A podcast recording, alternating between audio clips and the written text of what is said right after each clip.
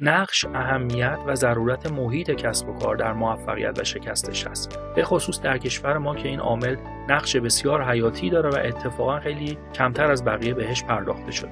در این دوره سعی کردیم از منظرهای مختلف به محیط کسب و کار نگاه کنیم. موجهای فناوری انقلابهای صنعتی پارادایمهای مدرن و پست مدرن و ترجمه اونها در محیط کسب و کار دستبندی اقتصادها و اینکه کشور ما در کدوم دستبندی بهتر جای می‌گیره و از این رو چه کسب و کارهایی شانس موفقیت بیشتری دارن. همه و همه برای شما آورده شده. از طرف دیگه مدل های مختلفی رو توضیح دادیم و معلفه رو واکاوی کردیم که به کمک اونها خود شخص بتونه محیط کسب و کار یا صنعت خاصی رو تجزیه تحلیل کنه و به این ترتیب فرصت ها و تهدیدهای اون رو شناسایی کنه.